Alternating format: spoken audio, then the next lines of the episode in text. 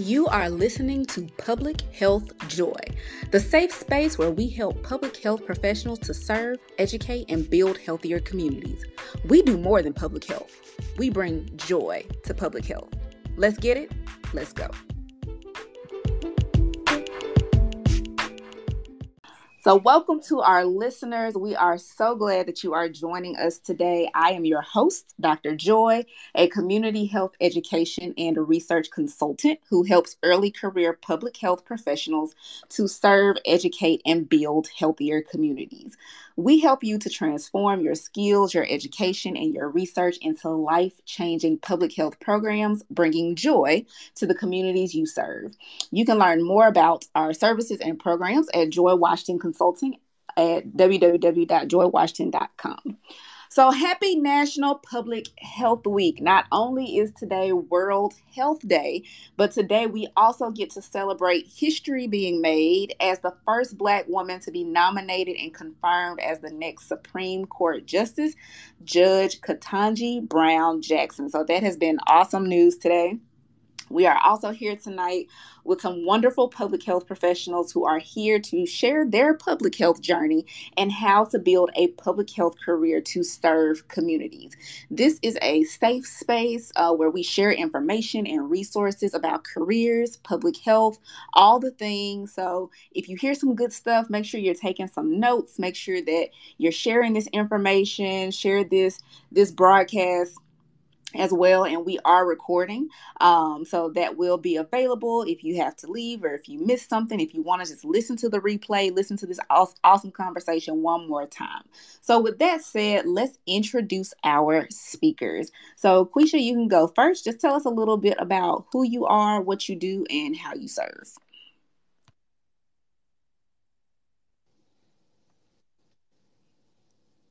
Well hello everyone. Hello dr Joy and to my panelist Zoila. nurse with a public health background. In fact, I like to say often that I'm the nurse that got bit by the public health bug. I am the CEO of Umemba Health LLC, which is a public health consulting and education agency. I am also the training director for Umemba Health Academy, a virtual campus for community health workers, community health worker instructors, and other frontline public health professionals. Uh, and I, what did you say? Who I am, what I do, and what else was there, Joy? I want to make sure I answer all the questions. Uh, who you are, what you do, and how you serve. And how I serve. Thank you so much. So I serve in a couple of different ways through my organizations. Um, first, I help improve individual development, and I do that by something I call elevating a multidimensional skill set. Um, we do this through education and training, through coaching and mentoring, and other services as well. And then I also serve organizations. So we help improve organizational performance by improving public health and population health practices that really aim to drive healthy change in patient or client populations. And we do this through a number of ways uh, consulting, curriculum development, workshop facilitation, CE accreditation assistance, and so on, so on, so on. So I'm sure we'll get into more ways that I serve. Uh, here in a little bit, so I'll just keep that short. But again, I'm so glad to be joining you ladies this evening. Awesome. Thank you so much. Zoila, why don't you go ahead and introduce yourself? Hi, good afternoon. Thank you for having me, um, Joy and Quisha. This is uh, exciting to be able to connect with everyone on National Public Health Week. I am the founder and CEO of Public Health Hired. Um, we were founded at the height of the pandemic, really um, re- recognizing that uh, our colleagues were in high demand. I have been in the field for 15 years um, working a lot in tobacco control, chronic disease management, um, and currently in a lot of social health, behavioral health, and mental health spaces. Um, but I am dedicated to helping increase workforce readiness, um, support career de- development for public health across the board, whether you have your bachelor's, master's, or doctorate. Um, and I, I, also have a full time job. I work for a healthcare company as a consultant um, for a lot of those spaces I just mentioned, focus areas I mentioned. But um, on my weekends and on my extra time, I am dedicated to really helping our colleagues um, listening here to make sure that they get what they need to advance in their field. So thanks for having me. Awesome. Now, you both have mentioned kind of where you are now, but we all know when it comes to public health, we all have a journey and we all have a story to tell. So, if you all could tell us a little bit about how you got started, kind of where you've been, and, and what your public health career path has looked like. Sure. You want me to start, Joy? Sure. Go ahead. Okay, so I started out uh, in nursing. Actually, I worked at the Central Arkansas um, Veterans Healthcare Center for the first 10 years of my, I guess, real adult working career. Um, and I decided that I wanted to further my education and go back to school and get my BSN, Bachelor's of Science in Nursing. And so, one of the first assignments that we had to do in our community nursing class was a windshield assessment, which in short means, you know, you either walk around your a particular neighborhood or you drive around and you make note of everything that is, is a public health issue. And so uh, it was really the first time where I got to say, like, oh, there's no bus stops here, there's no sidewalks here, there's new construction here, there's dogs running around, you know, and everything that I made note of in in my neighborhood at the time, which was uh, a new development, um, was a public health concern. And so it was the first time it really exposed me and opened my eyes that, um, you know, all health uh, deals, all public health deals with health or vice versa. Um, so I decided after getting my BSN, like, you know, I don't really need another nursing degree. Maybe I'll look into this master's in public health. And that's exactly what I did.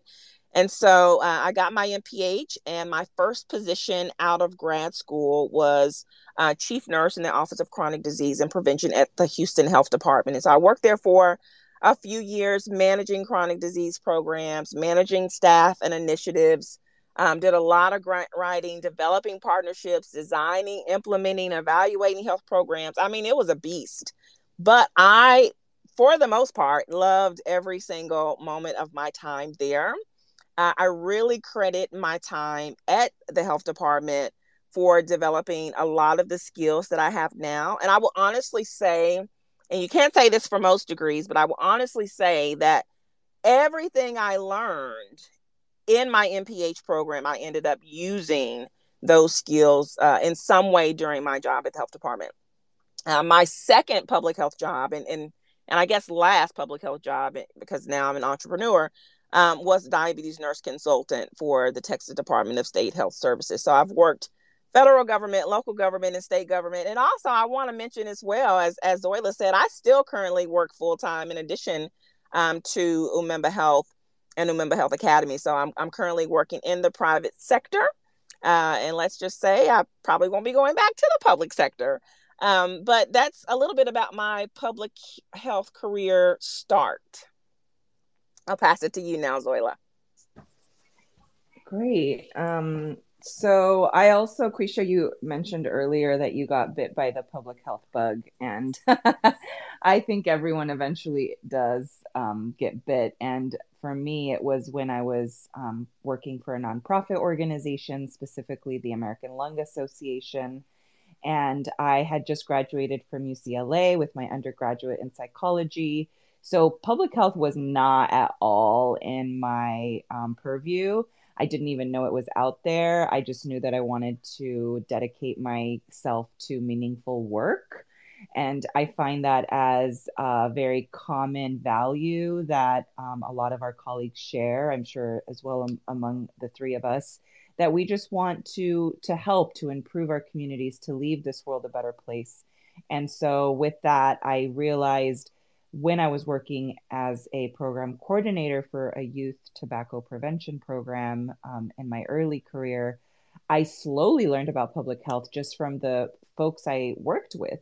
So I was um, I was expected to do a lot of travel, go to a lot of high schools, meet with a lot of coalitions, connect with public health departments. And I remember asking my manager, I'm like, public health departments, there's such a thing as public health departments. What are public health departments?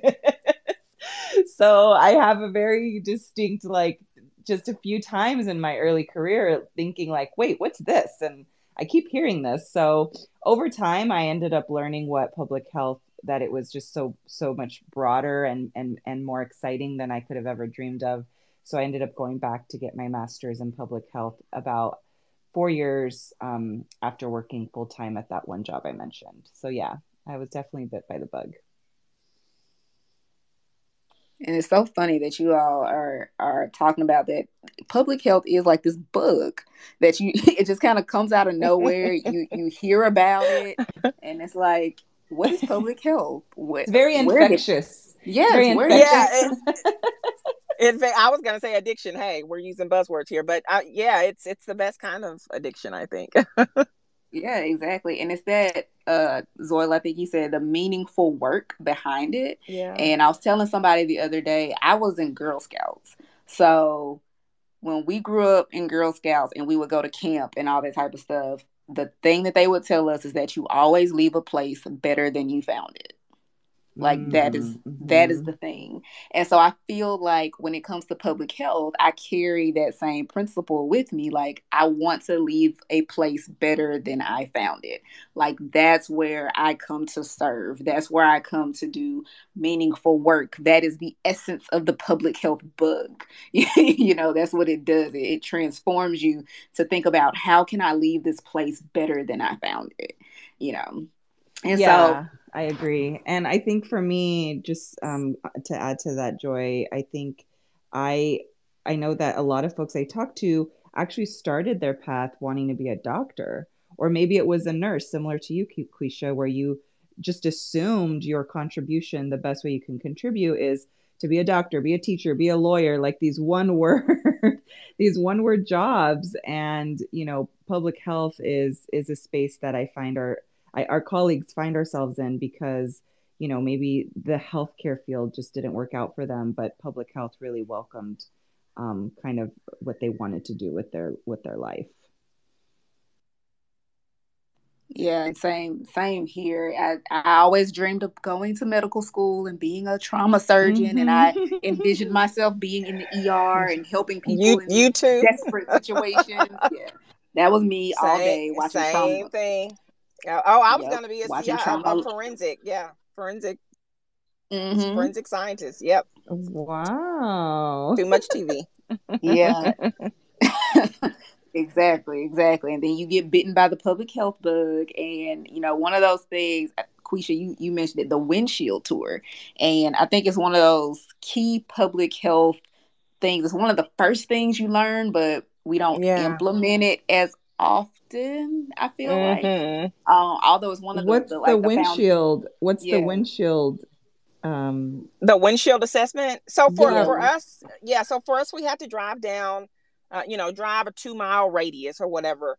Uh, I can't remember exactly what the assignment was, but I remember having my notebook. Of course, I was driving maybe five miles per hour, and uh, our instructor said, "Make note of everything that is a public health concern." And uh, I remember at the time because we we were in a new division, houses were were still being built, and there was nothing there. It was like there were no bus stops there, there were no sidewalks, there were you know kind of dogs all over, you know, kind of rural area.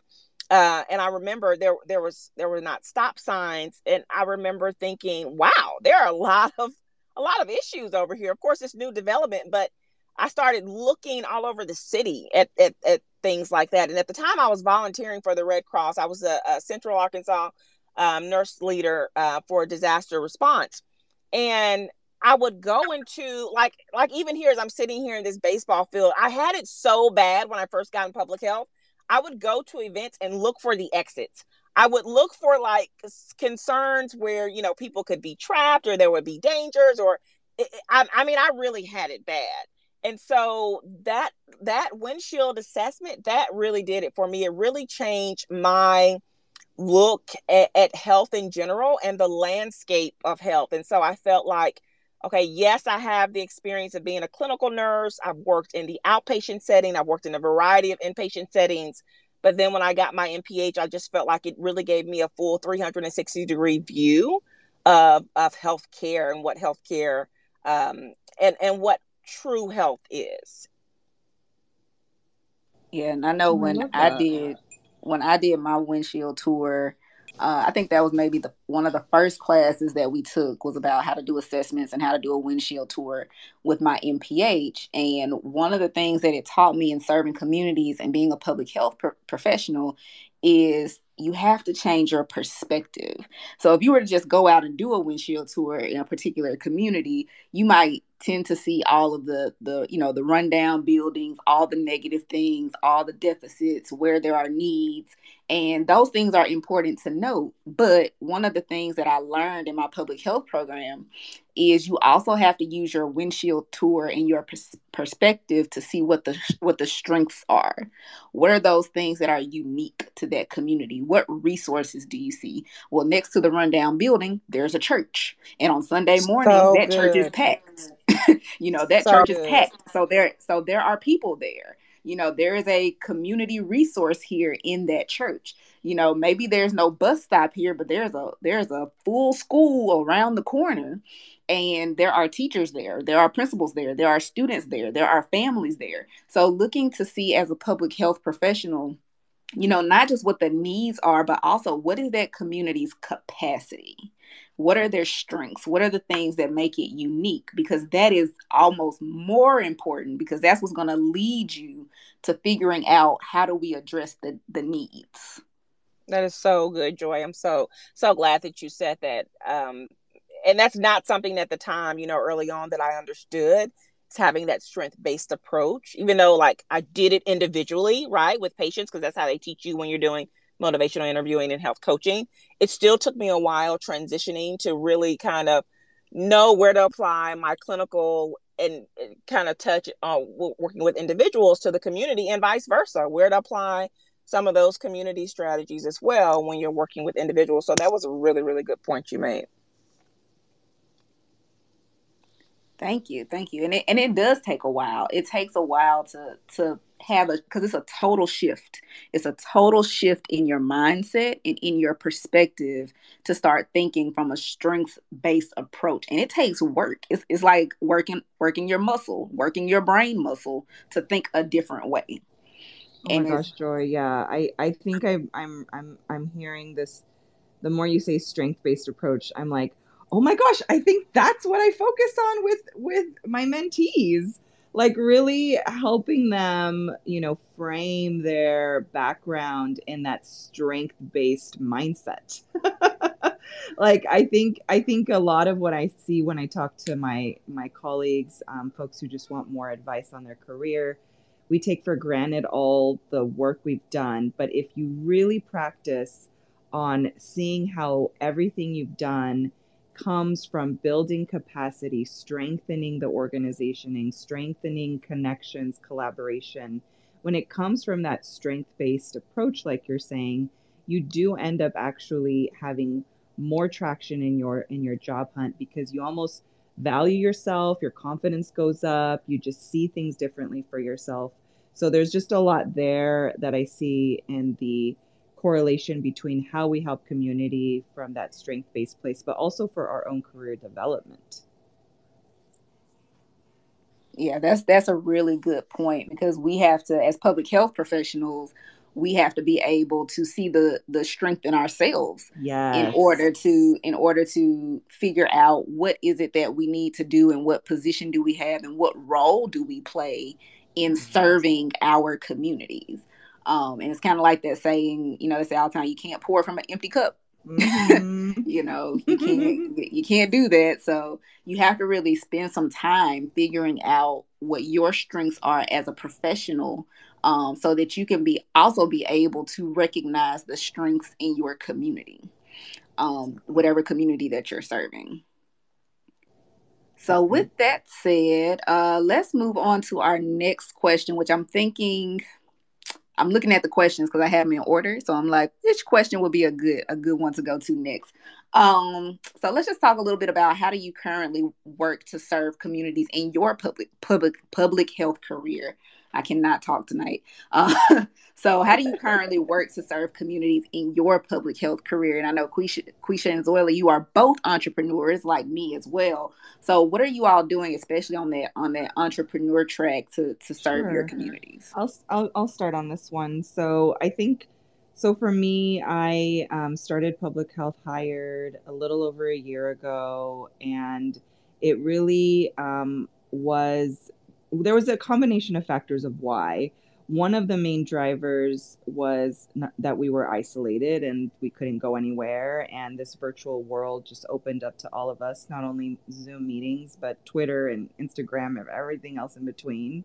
So it was a natural way to connect with colleagues across the nation and have a conversation about hey how are you doing? How's the job hunt?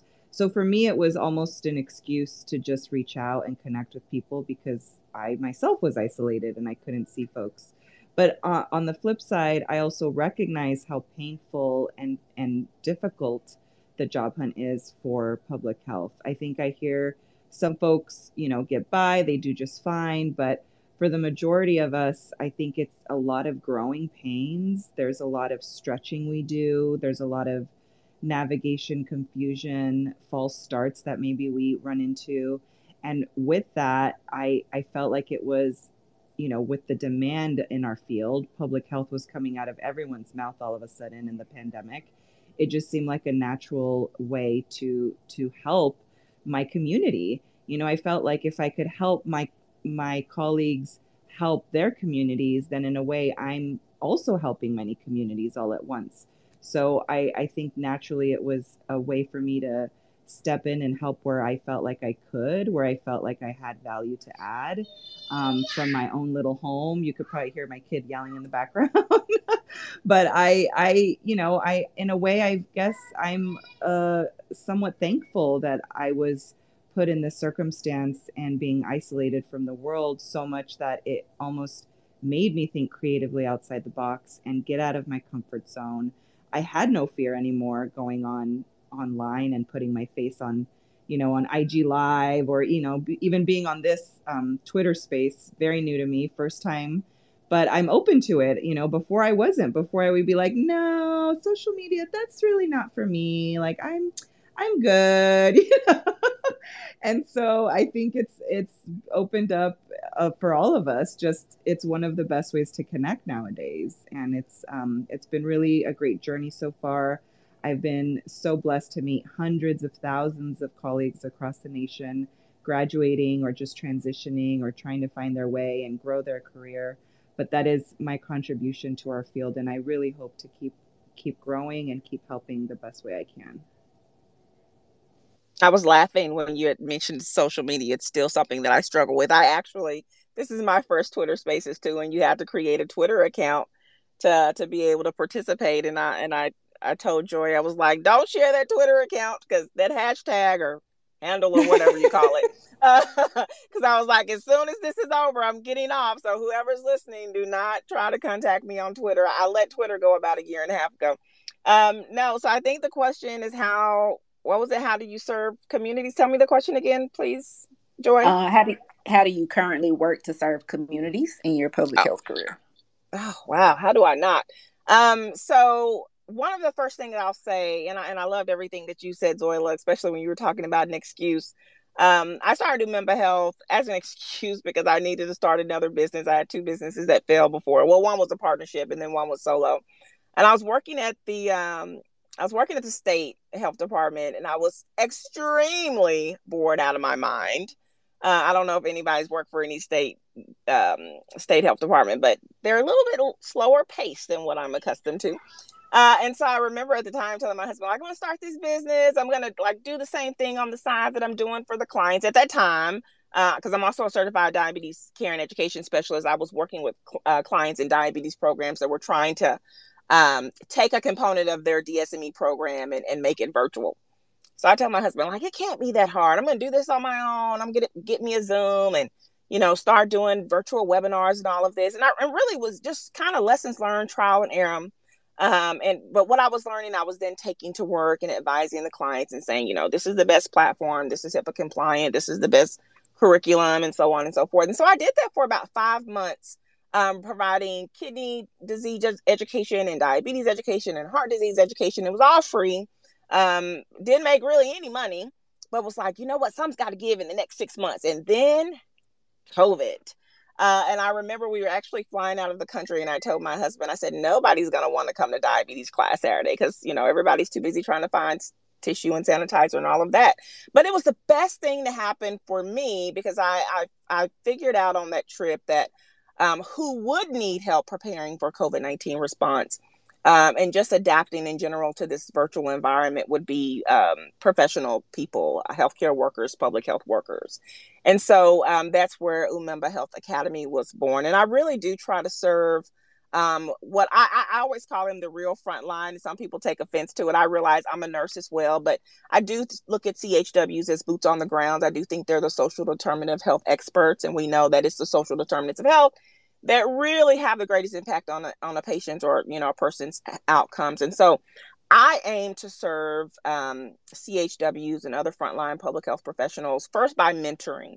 I always say that there was not uh, you know, mentors were few and far between for me, especially when it comes to public health. And so I want to mentor and and and be a role model to show what can be accomplished. Um, another way that I serve is by volunteering my time. So I am the co-founder and president for Diversity in Diabetes, which is a nonprofit um, organized here in the state of Texas, where we really work to advocate and create awareness um, for the lack of diversity in the diabetes space. Um, so I think for me, serving my community with my public health career is selfishly um, kind of scratching all of my itches, so to speak, um, and, and, allowing me to wear the different hats. So, you know, on any given day, yeah, I'm CEO, I can be training director, I can be, you know, registered nurse, I can be CHW instructor, or I can be co founder.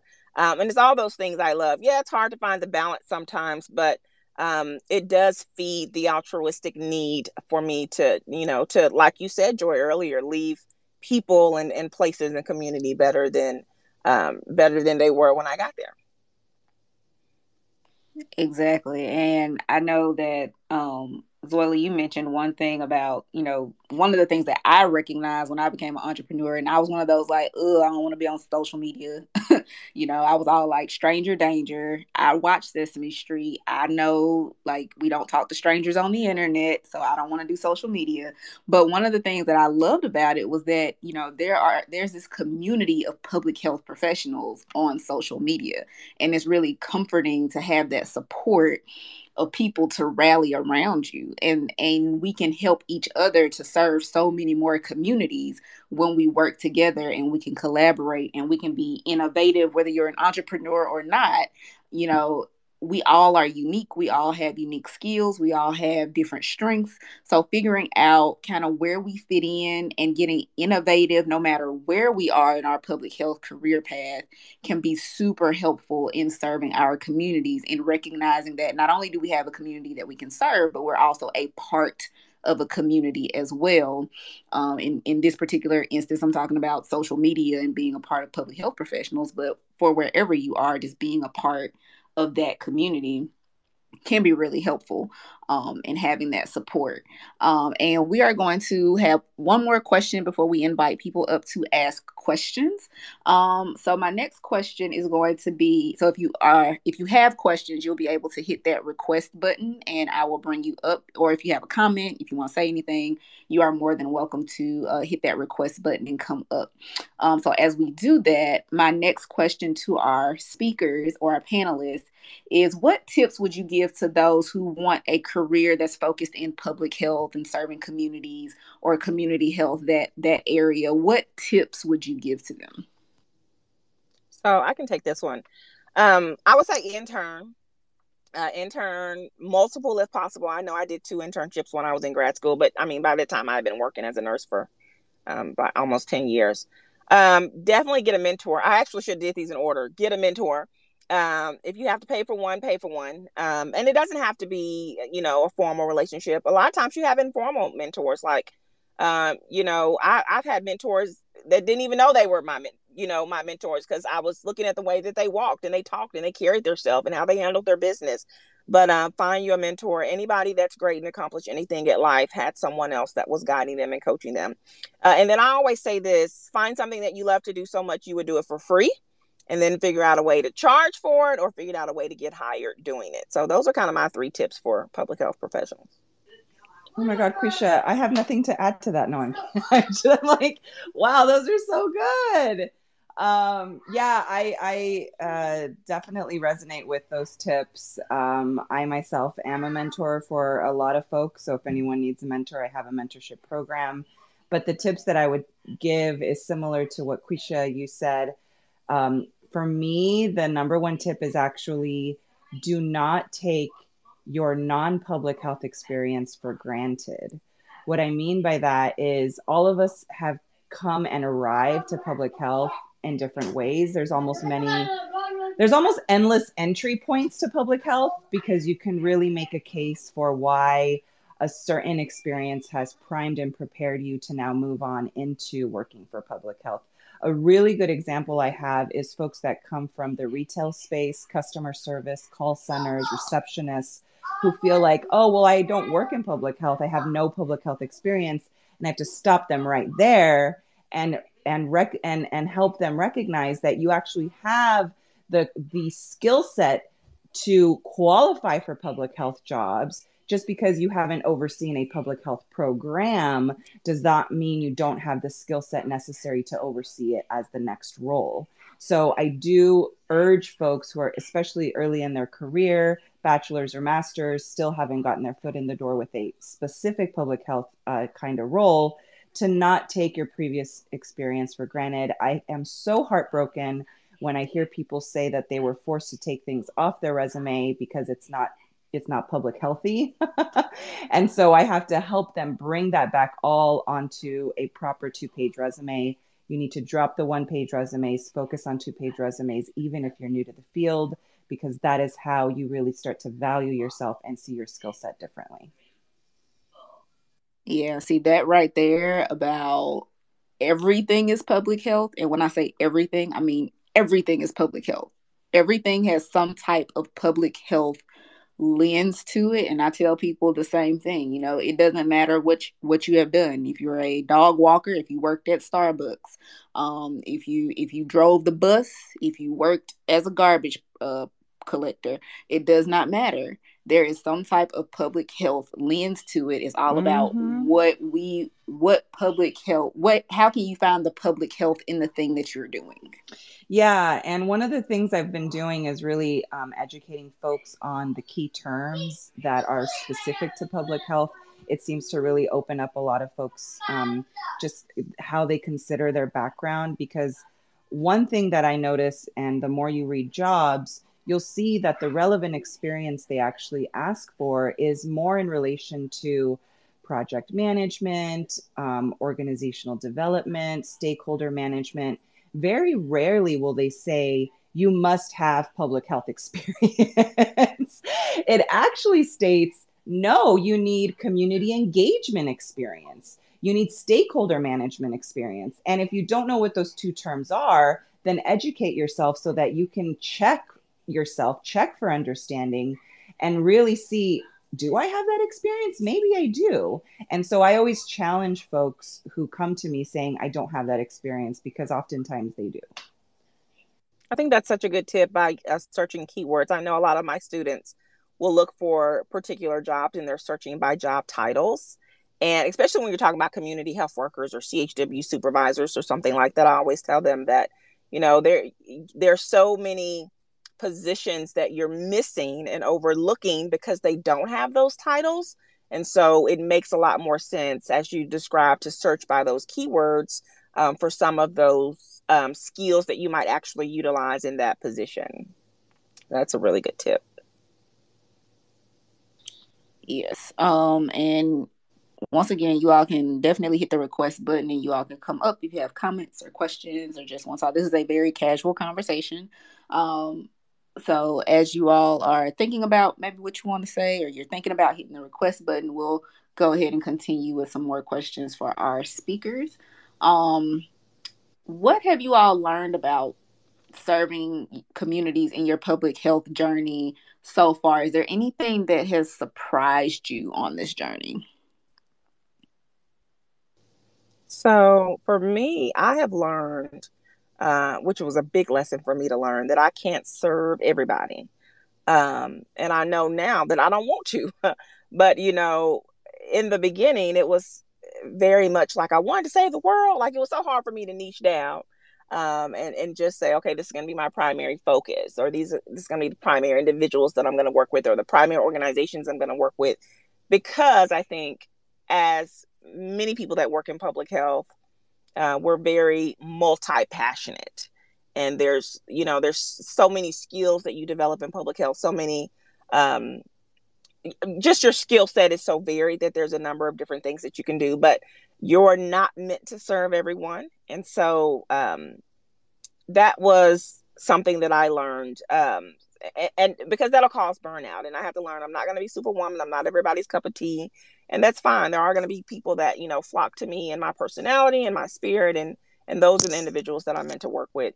As far as anything that surprised me, I guess the lack of public awareness around what public health professionals do. I remember when I left the bedside, when I left clinical nursing and I started working at the health department, my family had no idea what I did. Like they thought I was either testing water or inspecting restaurants or something like that, you know. And so luckily, you know, the pandemic came and, and people have a better idea. But pre pandemic, the general public, uh, the general population didn't have a clue what public health, you know, was and what it entailed and what we what we did. So um, so that's still somewhat surprising.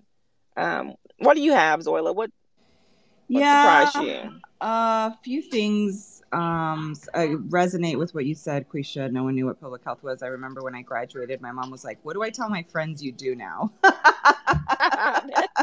exactly what my family said. Like, what do we tell people when Just they ask? Like, what kind of what kind of nurse are you? exactly and That's so when, hilarious. when I remember when I told her I got a I got a job at the California Department of Public Health, she was relieved. She's like, "Okay, I'll just tell them you work for the government now." That's an easy answer. So, so oh, yeah, now Lord. that the pandemic hit, she's so proud. She's like, "Oh my god, my daughter works in public health." So, uh, but what what what has surprised me, and I I I feel like um, the um, ever changing I guess I shouldn't be surprised, but it is surprising just how the dialogue keeps moving throughout the years. Um, I've noticed how I guess the key terms we use over time evolve, and you know how we talked about smoking 20 years ago is different from how we talk about it now. And then you add the compounding, so it, it almost feels like because life just keeps moving, and our you know we're just our technology is helping us move faster and now we have a pandemic and there's just so many compounding factors. I just feel like it moves so quickly and i think covid was a really good example. I mean i guess covid was like the ultimate example of how quickly things can evolve like on a daily basis things were changing at one point. But i think that's what surprised me just like how you know you have to keep up with this field. It is an ever evolving, always learning kind of environment. I think when I first started in this field, I was like, okay, cool, I'll just work, you know, I'll just I'll just do this. But the more that I'm in the field, it's like you actually need to be hungry for knowledge because it's always going to keep growing. so I think that's that's one thing that surprised me. And then on a side note, just on internal career development, I think one thing that surprised me and that I'm almost kind of disheartened about, even to this day, is that you can't assume your management is going to always have your back. And you can't assume that you will always be welcomed in the job culture, even if you were given the job offer. So I know for me, I've had to find environments that welcome me, but I know I've, I talk to colleagues across the nation and they feel like this this work just doesn't understand me. Like they don't i don't feel like they appreciate i don't feel like they see me i don't feel like i'm heard even though they ask for my opinion i don't think they take it. So that's that's what has been surprising is that as much as we all are in it for a good reason i'm sure my you know previous managers or supervisors or whoever were also in the right place um, for the work it it is disappointing when you realize, oh, I don't think they really needed me. It was more of like a nice thing to ask me for my opinion. So there are spaces that you find yourself like, you know, am I really appreciated here? And you having to make your own decision of whether or not to move on. And it's a very lonely kind of space if you if you let it be, it can be lonely. But I just I want I wanted to say that because for those who are listening, and if you feel like you know, public health sounds so exciting, but I don't know where I'm going to be welcomed.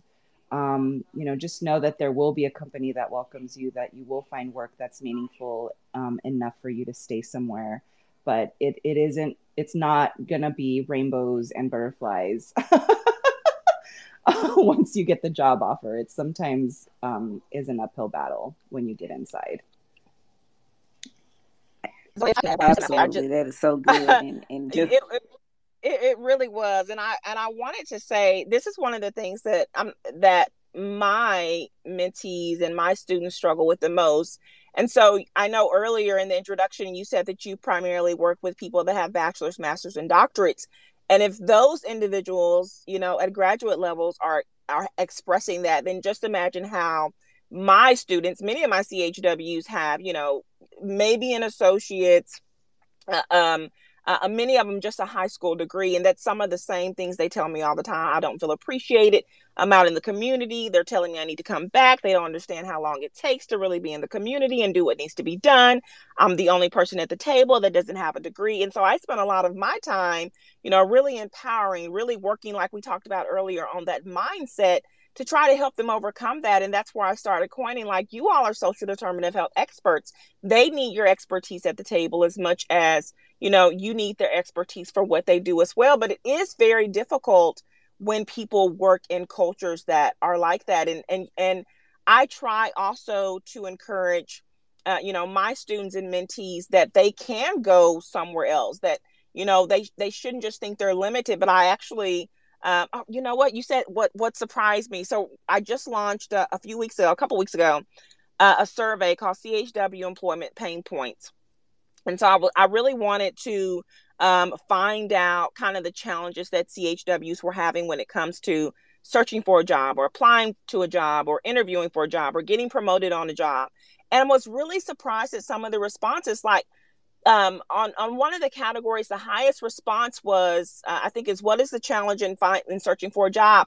Scared that the grass will not be greener on the other side. That was the highest response, and that really wow. surprised. I did not expect that to be the high response. So we have we have people that are working in public health organizations where they don't feel appreciated, they feel undervalued, they don't, you know, they're obviously not happy there but they are so scared that if they get another job, it's not going to be better than what they have, that they're staying there. So then you have burnout, then you're not happy, and then it, you know, it kind of rolls over to your peers and then it rolls over to the community that you serve. That's not a good look for public health professionals. So I just, you know, everything that you said just resonated with me. It's right on. So we know that's happening from the entry level position all the way to the doctorate level position. Mm-hmm. Yes, exactly. Um, let's get some questions and other kind. I see Miss Glenda and is it Chinwe? Um, so Miss, go ahead. Oh, Miss Glenda, oh, I see your. Okay, okay. Good evening, everyone. First, um, tonight has really, really been a great a great discussion. I really enjoyed listening. But I just want to mention um, uh, just a little bit of my background, only a minute or so. I've been in banking for 22 years. I've had my um, MPH for four years or close to four years. I haven't worked in public health in my field since then. Life happens as I was mentioning before to some of my mentors, um, my mom became ill. I helped take care of my mom. She's gone home now to be with the Lord, and etc. But I just feel like that I'm gonna go out into the public health field. I've done many volunteering as much as I can, but I'm still. It's almost like I'm stuck where I am in banking yet I'm not stuck. One one side say, it seems like you're stuck, but you're not. So I just want to thank everybody for all the eye openings and just all the things that you mentioned um, tonight that would help me. And and I say this because I may have I'm in banking for 22 years, but I work in a building alone. all day long. I run that entire building and I work with customers all day. So I know that I am doing public health in some form or fashion. But it's just that I just haven't branched out. But I'm just feeling that public health is some is there for me and I and I'm gonna get there. I'm gonna oh, get Glenda, there. So. thank you for thank sharing. You. Yeah, I I know it's gonna happen for you. I I have two quick thoughts on what you shared, just briefly. Um, number one, um, it, it yes, it takes time to break into a proper public health role. I would encourage you to leverage your community-facing client relations. Um, uh, in banking as as an entryway for a new role in public health. So client relations, uh, community engagement, uh, that kind of uh, space or more of those kinds of roles could be a good uh, uh, way for you to get in because you have 20 plus years in that already with client facing experience. But then also, secondly, I hear so many stories of folks who care for their parents um, or their siblings, or you know, just there's so much that we we handle as family members. I what I'm hearing is that you've been a caregiver. And so there is a way for you to actually disclose that if it is appropriate for a job that you are seeking. So, oftentimes in public health jobs, there is something where you'll notice if you're studying jobs, Glenda, I encourage you to read jobs um, as, man, as much as you can because you start to see this more, where it actually says lived experience is also as uh, is also as valued as paid or unpaid experience.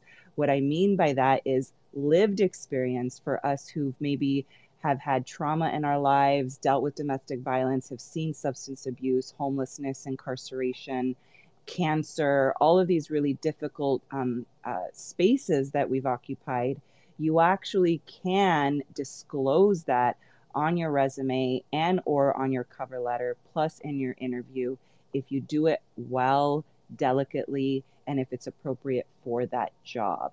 It is not an excuse. It's not a way of saying like oh i haven't been working because i had to take care. It's that you know i have my priorities in line and this is the skills that i exercise to be a caregiver. This is what i did. So i just wanted to give you those those couple things to think about.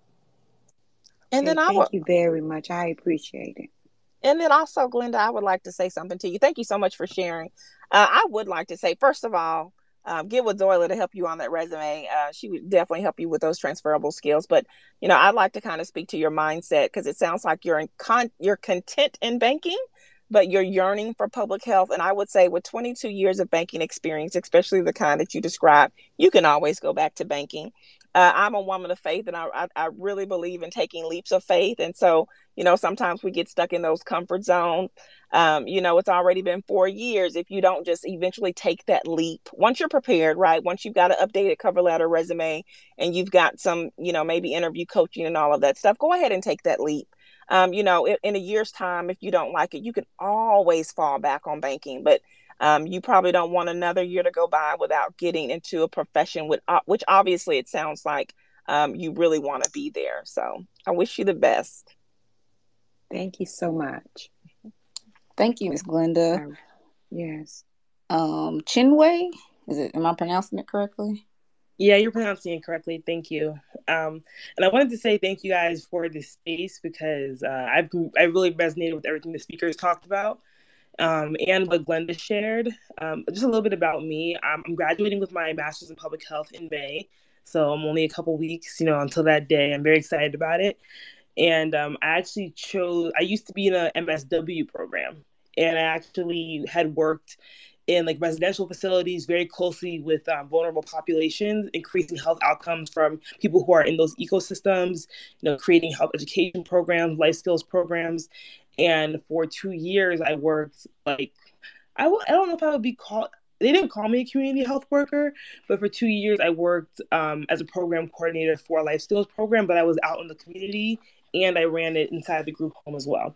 So um, when you talk about leaps of faith, I actually quit that job because I was I'm, i keep getting jobs like this versus now I kind of want to be more on the preventative side.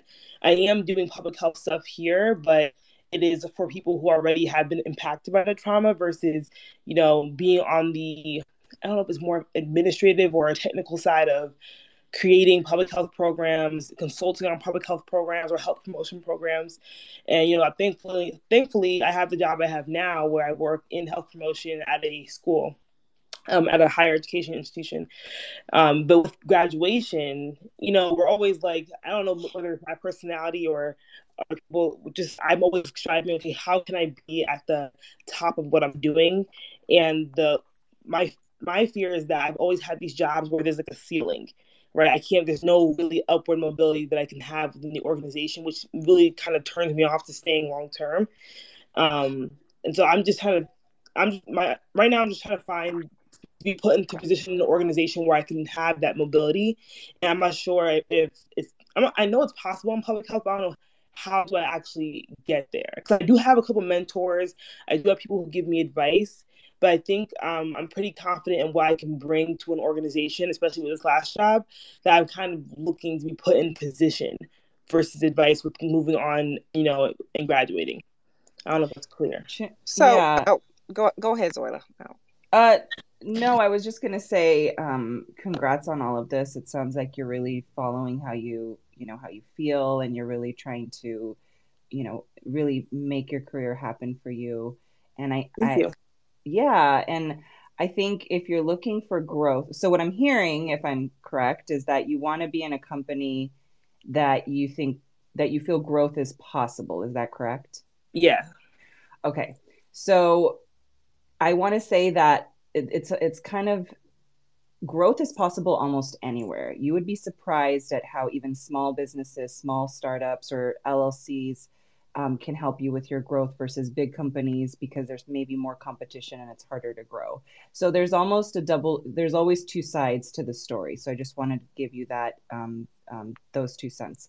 But what I wanted to really share has to do with um, don't feel like you need to be in an organization that will help you continue to get promoted because to be honest the new workforce or the new mindset and what's even now kind of the social norm is for you to grow within one company in one position for say five years or so and then you move on to another company because that new company is actually the best place for the new growth so you know i'm finding that it's hard for folks who want to stay long at one company even if you continue to grow in fact, I had a colleague who just told me yesterday that he's leaving, even though he's promoted. Been he's been promoted twice in the last four four years. He's like, I still I still found something else that can pay me more. So I'm just letting you know that um, that's all great if you want to grow within a company, but even in my career, a lot of my growth has happened when I left that company. And the one time or one or two times I was promoted, it happened accidentally. It was a new role. I had no idea it was going to come up. So, you know, you just never know, I guess, is what I'm trying to tell you. Oh, yeah, that's a good point. And I'll make mine quick because I know we're coming short on time. One of the things that I would say is, you know, when you're interviewing for certain organizations, um, to ask about the company culture, ask about those opportunities uh, eh, uh, for improvement. Um, ask about, you know, how much um, how, what value do they place on professional development? How many dollars for professional development? Again that's something i would also put in my own hand. So you know i do I, I did that when i was working always paid to go you know to conferences. Maybe i asked for the time off um, and so they will give me like the the approve my time off but i may actually have to pay for the travel to go to the conference and everything myself. Um, you can also explore organizations that will allow you to um, create your own position as well. So I know that I have worked with students and mentees that have been able to create their own positions. Mm, Maybe there's point. a new grant funding um, opportunity uh, or funds that have come through. You can do that as well. Uh, but I think also Zoila gave you really, really good. Um, good information when she said looking at some of the um, some of the younger smaller organizations even startups now you may work 50 60 hours per week right? You may be working uh, multiple hats and definitely stretching yourself uh, but learning so much and developing so many skills in the meantime. But i am all for not staying i will tell everybody i'm a millennial i don't believe in loyalty um, get out of a job. Yes, I, I go to go to a job. That's why i'm a consultant now. Go to a job learn everything they have to teach you you know, develop your skills so that you will be able, if you have to, package it up yourself and offer it to clients as well. Um, mm. I, I, I, just there's just a lot of value in being able to um, um, to to do that and then move on to the next place and to and, eventually you'll land somewhere where they appreciate you, um, you know, and and you can grow, but you know, don't try to look for that. You, you're sounds like you're young from your picture. You look young. I wouldn't try to try to look for a 20 or 30 year position right now. Yeah, same same here. I've never had a, a job longer than a year since getting my public health degree, and I am truly a believer in that job is for a season. And some I've had some jobs where the first day I walked in there, I was like, I ain't gonna be here long. oh, it's so true, Joy. Wow. I'm, like, I'm like, let me let me learn what I need to learn. Let me let me be in this season and get ready for the next one. And you know, I, I, remember when we actually used to look at resumes and be like, oh, this person job hops. I don't know about y'all, but the organizations that I work with, we don't look at pe- people, quote unquote, job hopping anymore as derogatory. We, especially mm-hmm. if they, you know, if they're continuing to build in every, um, in every position and, and kind of go higher in position every um, job that they have, we don't necessarily look at that as a bad thing anymore agree. Yeah, as long as you see that ladder, as long that as you see the growth, the yeah, progression yeah. has to be there. Agree. Yeah. Okay. Yeah. Great. That that sounds great. I really do appreciate the, that advice. Thank you. Best of luck to you. Thank you. Well, thank you all for coming. We're going to wrap up. Um, so Quisha and Zoila, won't you tell our listeners where they can find you or share any product, services, upcoming events that you have going on? Yeah, I'll, start. Um, so I, I, think I alluded to the CHW Employment Pain Point Survey um, that's out right now. That survey is advising new program services, and products that we're going to be launching soon out of Umemba Health LLC. Again, to help individuals, primarily CHWs, uh, apply for jobs, search for jobs, interview for jobs, and get promoted on jobs. And so uh, I would encourage you to follow us on social media or visit the website to um, join the mailing list so you know when those products and services will be available. Um, do not follow me on Twitter. This account will not be here. Um, you can find me on Instagram uh, or Facebook at Umemba Health. That's U M E M B A Health. And we are also on LinkedIn at Umemba Health LLC. The website is umembahealth.com. Our virtual campus for CHWs is umembahealthacademy.com. Can you spell that one more time? I sure can. U M E M B A.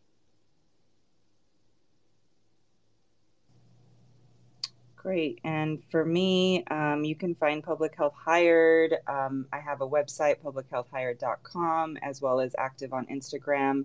For this week, I have uh, job alerts being posted. I post jobs um, on my Instagram stories. So this week for National Public Health Week, I've been doing it all week. Follow tomorrow because I'm dropping actually jobs that pay over $100,000 only. So that's a very special job alert tomorrow but you can find a lot of free material on the website. I actually have a special running this month um, to join the masterclass. You also get 30 minutes of a mentor session with me, as well as access to a resume workshop I'm hosting on April 23rd.